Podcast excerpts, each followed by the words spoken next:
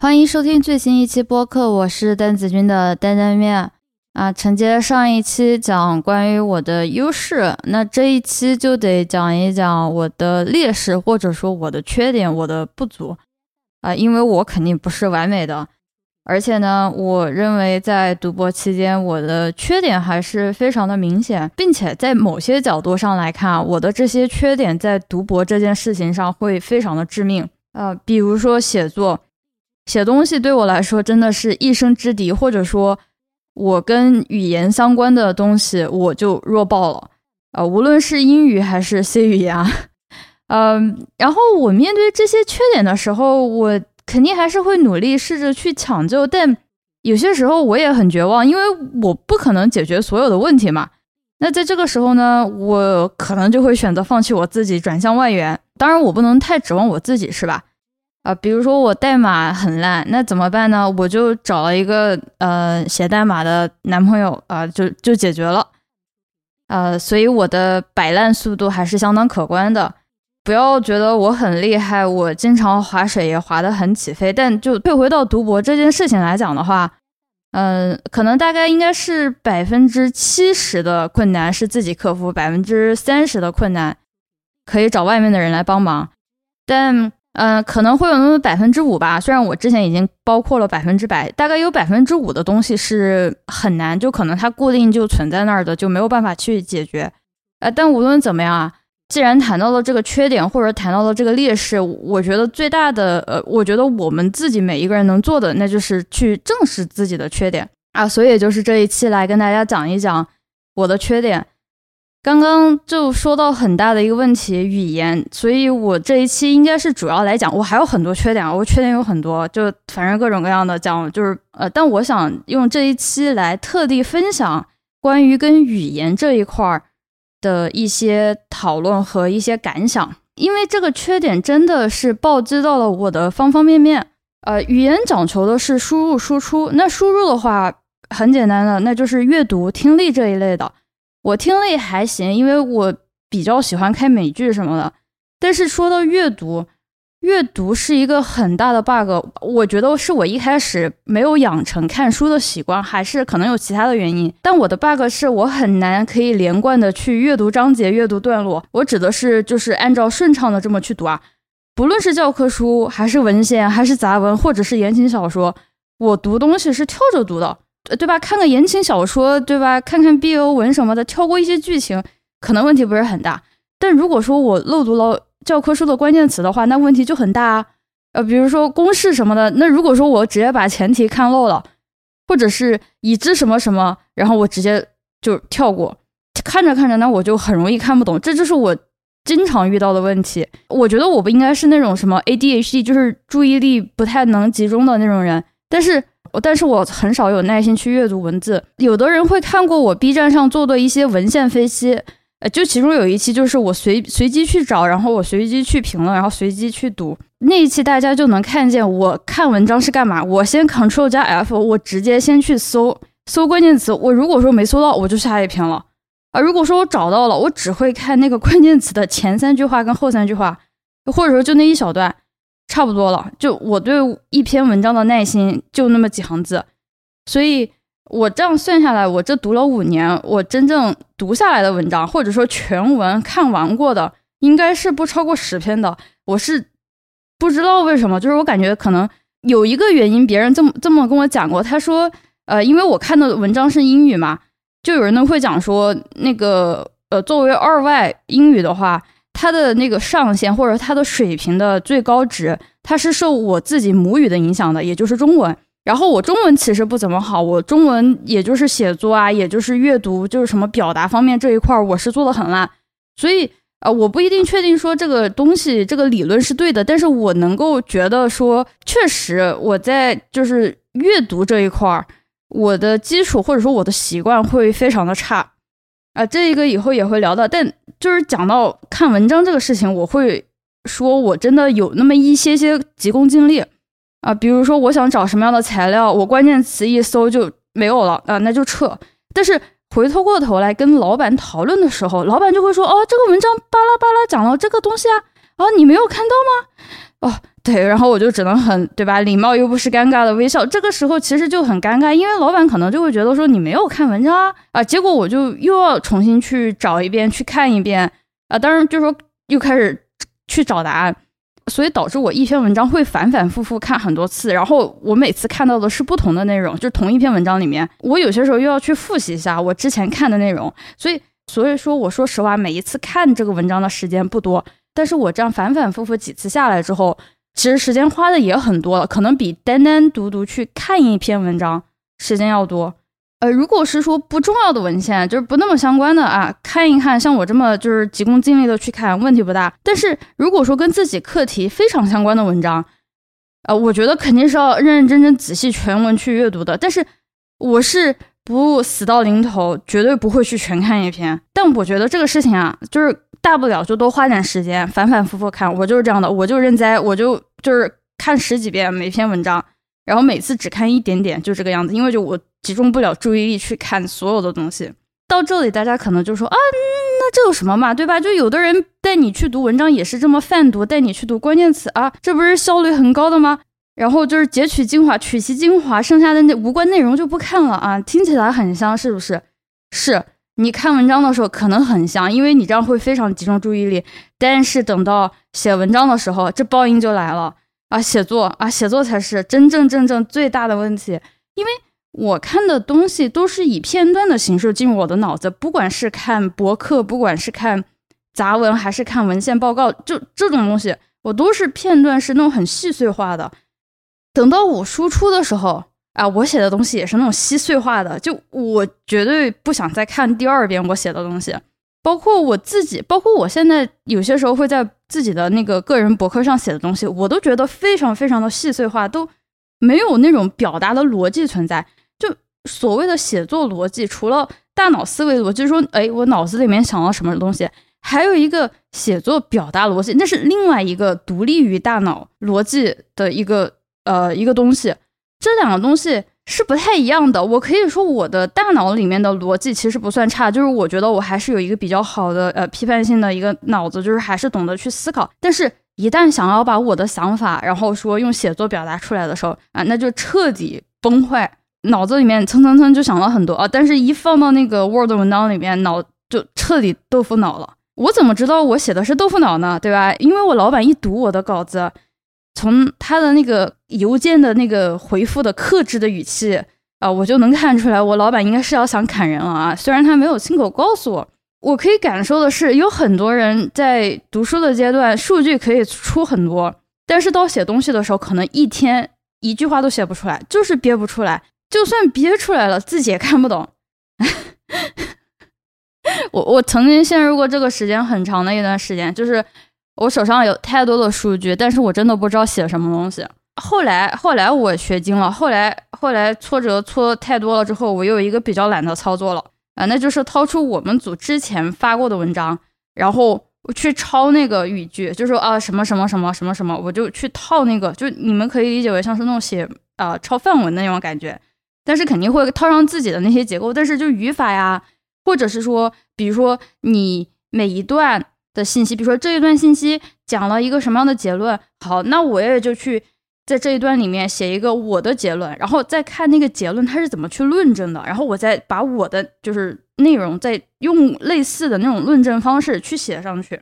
呃，但我又有个很惨的情况，是我做的东西前面没有什么人，呃，前面没有什么是可以参考的，所以我第一篇文章写到崩溃，但是我第二篇的时候。我就好很多了，因为什么？因为我可以就是左边的屏幕放第二篇文章，右边的屏幕放第一篇文章，我就对着改啊。就这一段写到什么，那我就是第二篇文章我也写什么。因为就大家的课题肯定还是类似性比较、关联性比较强的，所以说你很多时候可以依葫芦画瓢。虽然老板还是会重新给我改一遍，因为老板特别严格，他就觉得还是写的很烂。但是呢，这个呃抄第一遍或者说抄同组的文章这样的手段写出来的。是绝对要比自己单独写出来的要好太多了。呃，而且我有一个一开始就误入的一个很大的误区吧，在进入学术训练初期，很多人，比如说我啊，会觉得说学术文章的写作要那种词汇量巨大的，要写好多好多的，要写的就是天花乱坠的。呃，我现在来澄清这个误区啊，学术文章的写作词汇量真正来讲最多六级，甚至高中英文的词汇量可能就能够完全覆盖下来。这个不是夸张，因为学术写作，尤其是化学，就是生化环材这一块吧，它不需要那么多的词汇。学术的写作是为了去吸引眼球吗？这个真的不是的。他真正的目的是准确汇报自己的研究成果。我不知道大家有没有想到这个问题，就是我写作，我在学术这个方面写作的目的是什么？除了汇报以外，是要让读者准确的了解到这个研究成果。我自己经常读文章的时候会遇到的一个问题是，呃，文章里面写到一个巴拉巴拉的结论，它是怎么巴拉巴拉去验证的？但是我没有看懂。呃，如果是呃比较年轻时候的我，对吧？我就会说，嗯，那肯定是我猜，对吧？我猜我又蠢啊！但看多了之后，就会觉得说，这个可能是作者没有写明白，或者说他可能自己看明白了，但是外人他看不懂。呃，这这这个也绝对不是指责呃很多作者说哦，你故意写不懂，怎么怎么样，炫技如何？这个我自己也犯了很多的错误，在写文章一开始的时候，我我比较有偏见的说，我觉得我是受了应试教育的苦啊。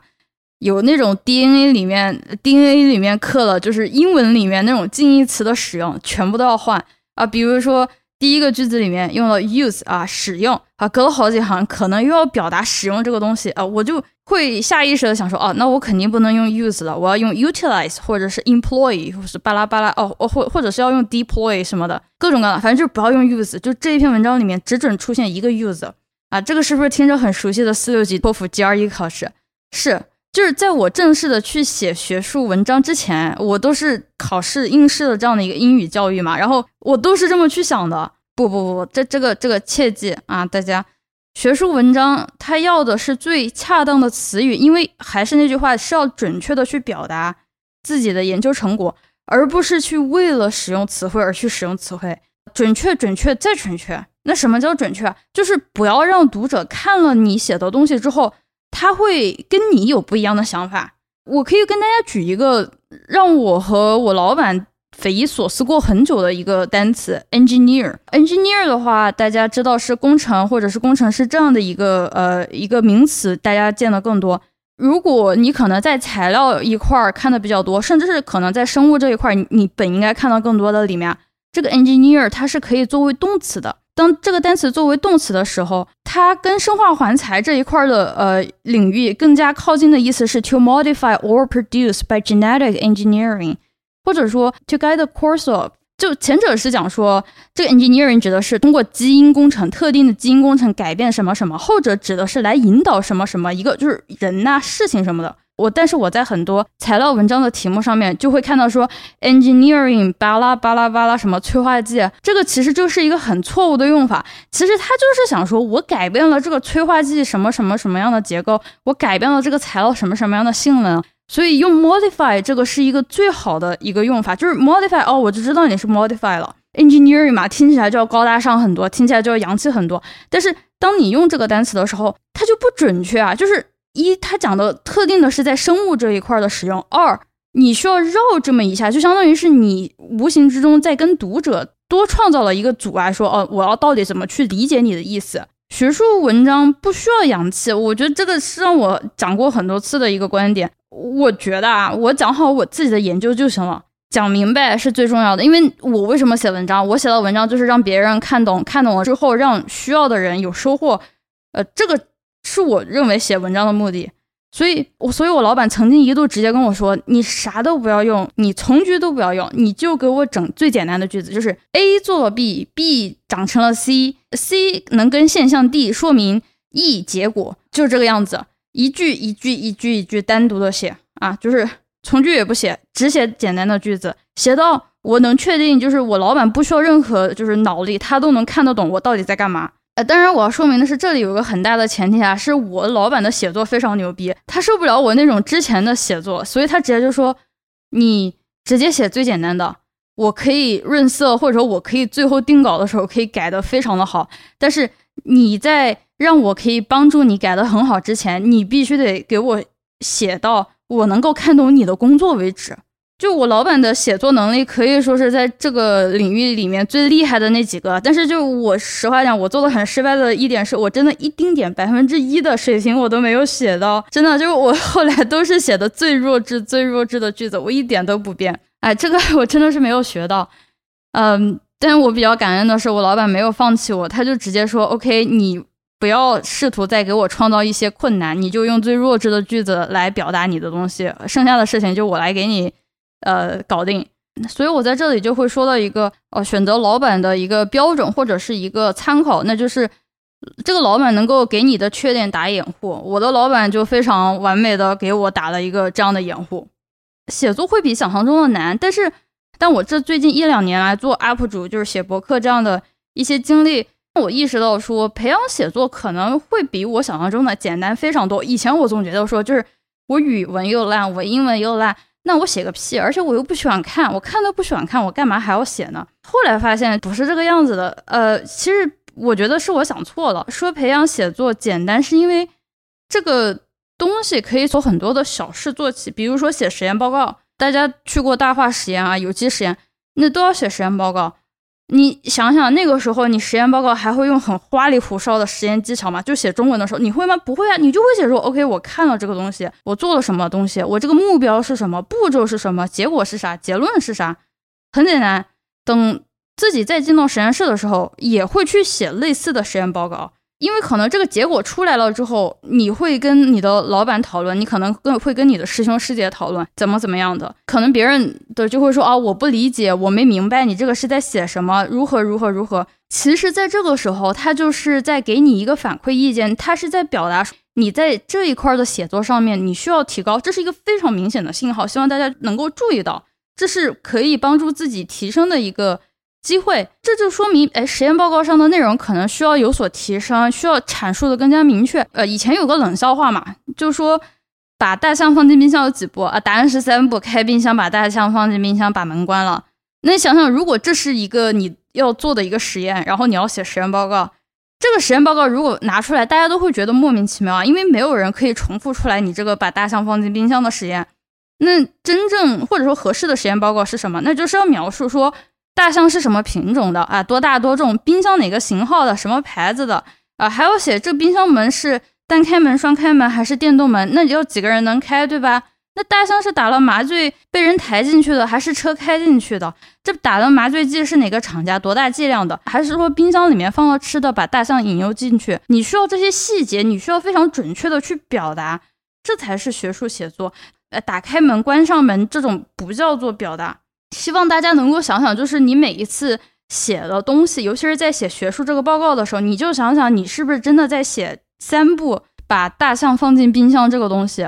这就是一个非常典型的反面例子。呃，除了刚刚讲到这种实验报告，像是类似于在工作学习上的写作，你也可以去写教程、写博客、写文章投稿，像我这个样子，不需要像写小说那样有很丰富的写写作技巧，不需要的，就不需要那种很浮夸，不需要那种就是。什么 lofter 啊，那个什么 L O 三边边那种，就是太太们那种非常精彩的文笔，不需要的。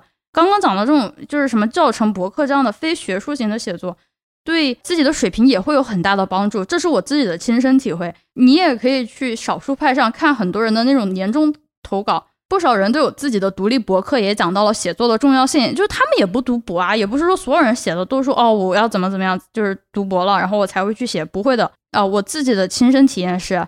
我不写，我真不知道我能写的有多烂。但是我不写的话，我永远不会变好。我非常烂的一点就是拖，我拖到了第四年读博的时候，拖到了我非要写文章的时候，我才开始去写东西。我并不是拖延症，那就是我不想去写。就我是那种鸵鸟技巧，我大部分情况下不是鸵鸟，但是我在写作这个方面，我真的是能拖则拖。等到第四年我再去写的时候，这个压力就非常的大，因为就是老板就在旁边盯着说，那你为什么写的就是这个有那么多的问题啊，巴拉巴拉的。呃，这一点不要学我，尽早开始写啥都行，写日记、写影评、豆瓣什么的都可以，这都是可以成为你写作的一个开头。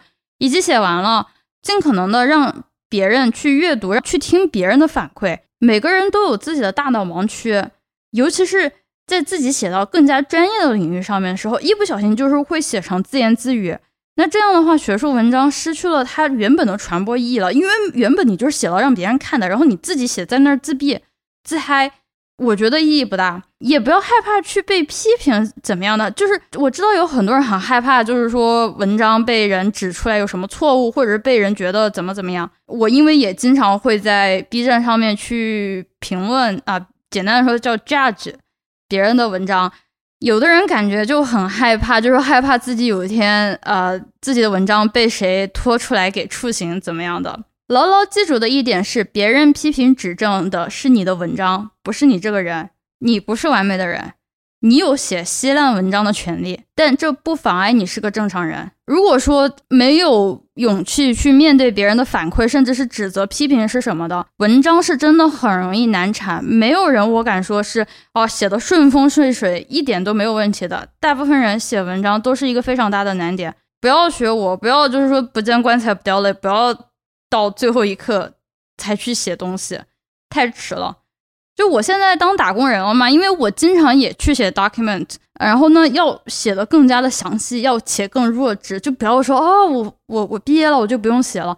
告诉你们，工作的时候写的更多，因为出了学校之后，我会瞬间意识到，就是呃，我会瞬间发现那个呃那个 PhD 的浓度瞬间被稀释了。就公司里面不是所有人都是 PhD 啊，但是你想想，读书的时候周围大家不都是研究生就硕士，对吧？就就浓度就特别高。那我要在公司里面去写文档的时候，我就要写到啊，领导要懂，正常吧，对吧？我要汇报工作，同事要懂，对吧？我们要交流，我们要合作，你财务也要懂，你要写的财务也要懂。为什么？就你如果不跟财务讲清楚，你为什么买这这个东西？那财务凭什么给你钱，就给你权限让你去买东西呢？还有，你甚至要给。我们实验室做清洁倒垃圾的阿姨都要写得懂，这不是夸张啊！因为实验室里面有危险品、有电器啊，那人进进出出，如果说看到了什么样的危险情况，他需要做什么，这个非常的重要，这个是很有必要的培训。但是我不可能说我每一次都去给每个人讲，然后每个人。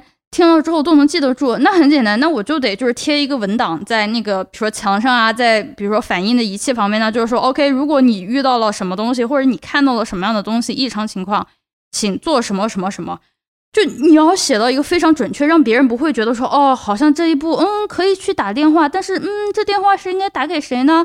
还是应该先给谁打电话，还是怎么怎么样？这个东西就是要写的非常的清楚，不能让别人有任何的误解。那回到说，如果你还是学生这个时代，这是一个你可以做的比我更好的地方，那就是学会去写这些东西。不要觉得说这些东西很无聊，跟你的学术没有关系。这个东西是提升你的学术能力的，这个也是提升你的写作。尤其你就想象说，你看你实验室周围的，哎呀，需要使用的仪器，那就写一份这一个仪器的呃操作，可以从弱智的开始，烘箱。搅拌器这样的东西，对吧？不要觉得说哦，你就选一个旋钮。如果你换做一个就是不是学化学的人，不是学就是这个方面的人，别你跟说啊，你扭一下就行了。别人可能看到说这里有两个旋钮，那谁旋是我要做的东西呢？对吧？这个我非常建议生化环材的人要想着说去提高。呃，写作能力的话，从这种小东西就开始，不会占用你特别多的时间，但是能够帮助你去训练你的思维。而这种文档一般叫做什么写得好？什么叫做写得好呢？就是谁来了都能照着你写的东西完成操作，没有问题，没有歧义。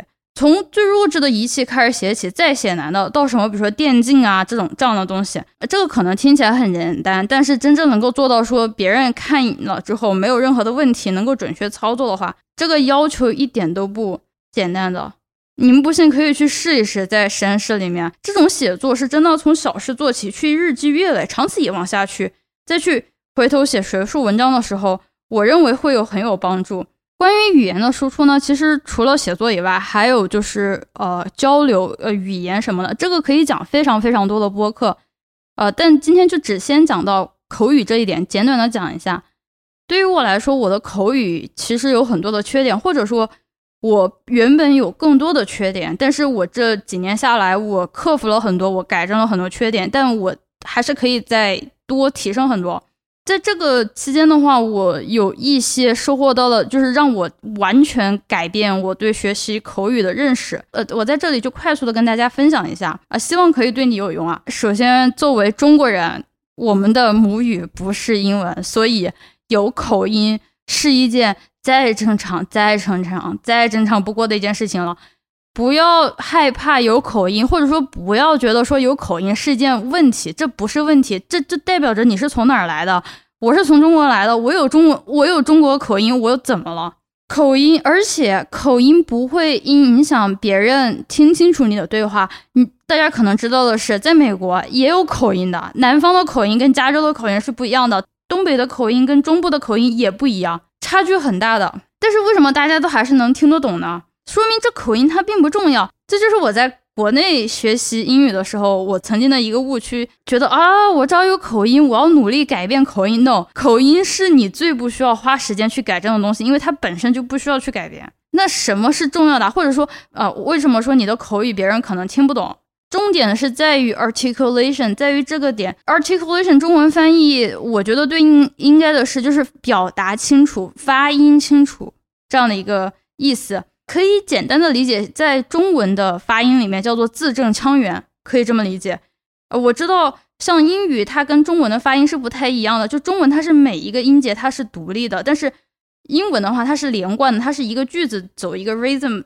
所以英语里面会经常有什么连读啊，就是那种快的那种什么弱读、重读，是是有的。但是发音清楚是比这种所谓的洋气的连读什么各种技巧还要更重要的。就就是不要走路还没有学好就开始去跑步。对这一点体会非常深的是，中文我的中文语速非常的快，然后我的重庆话是比我的普通话还要更快。那我真正讲普通话的语速是你们看的，是你们听到的播客和呃视频里面的那个速度大概的一点五倍。所以我平常讲这些东西都是放慢了速度的。正常我跟别人的口语我都是一点五倍速，大概这个样子。但是我讲中文的时候，我发音非常清楚，所以我哪怕讲得快，大部分人还是能够听得懂。以及为什么我讲的会特别清楚呢？是因为学过普通话，我是单独练习过的，所以我的发音什么的是比较注意的。你学第二门语言的时候，你很容易带入你母语的习惯，所以我一开始讲口语的时候，在。准备托福的时候，我的呃我的语速非常的快，而且有些时候那个托福它不是要打表嘛，所以我可以讲得更快。总的来说就是快的不行，就跟我的普普通话一样。但是我那个时候就没有重视发音这个问题，很少有人能听得懂。所以我去在美国读书的第一年，我上了学校的英语口语课，是被老师死命的纠正过来。那个课对我的改观很大，老师一直就在跟我说 articulation，articulation，articulation，就是。articulation，你每一个单词，如果说你不知道该怎么有有技巧去发的音的话，那就是 articulation，articulation 就一个字一个字一个字一个字的发。OK，洋气永远没有比表达清楚重要，这个是核心关键。讲慢一点，再讲慢一点。我这几个月跟我的男朋友准备托福口语的时候也是，就是他平常语速是比我慢的，但是他讲口语的时候也会特别快。我猜测这个可能是因为大家可能对自己的口语不太自信，然后就想着说赶紧掩饰过去，所以会不自觉的讲得特别快。但这个反而是讲口语的一个大忌。后来我在出去开会的时候，我老板也是让我讲慢一点，讲慢一点。我跟他说：“我说我的中文比我的英文还要再快很多的速度。”然后我老板感觉说：“你真的可以讲到那么快吗？”他觉得很难以置信，因为我的英文已经讲的够很快了。我老板之所以这么一直跟我讲讲慢一点，讲慢一点，是因为他的英语也是二外，他的母语是法语。他私底下闲聊的时候语速非常快，但是等到他去做那种会议报告啊、做 presentation 的时候，呃，他的语速会一下子慢下来。他因为他一直提到的一个点是说。你台下的观众，尤其是这种在学术界里面的很大的一部分的人，他的母语不是英语。那么我需要把每个单词讲得更加清楚一些，以及我把语速提得慢一些，这样让大家对于我的研究会更容易的去了解，更容易跟上节奏。这就是老板教的我的一个就是演讲的技巧。就这一点，我觉得是学到的。就我做演讲的时候，我会很认真、很认真的把速度慢慢、慢慢拉下来。然后虽然在一般结尾的时候会崩掉，就是会不自觉的加快，但是我是尽可能尽可能在练习，说 OK 就讲慢一点，再讲慢一点，讲慢一点真的没有什么。我很少有人会觉得说他讲的慢，但是绝对有更多的人我会觉得说他是讲的非常的快，这一点我我是获益匪浅的。以后关于交流的这一个话题还会再讲，但是呢。啊，今天时间差不多就到这里了，我就在这里先停下吧。啊，我们下一期再见吧。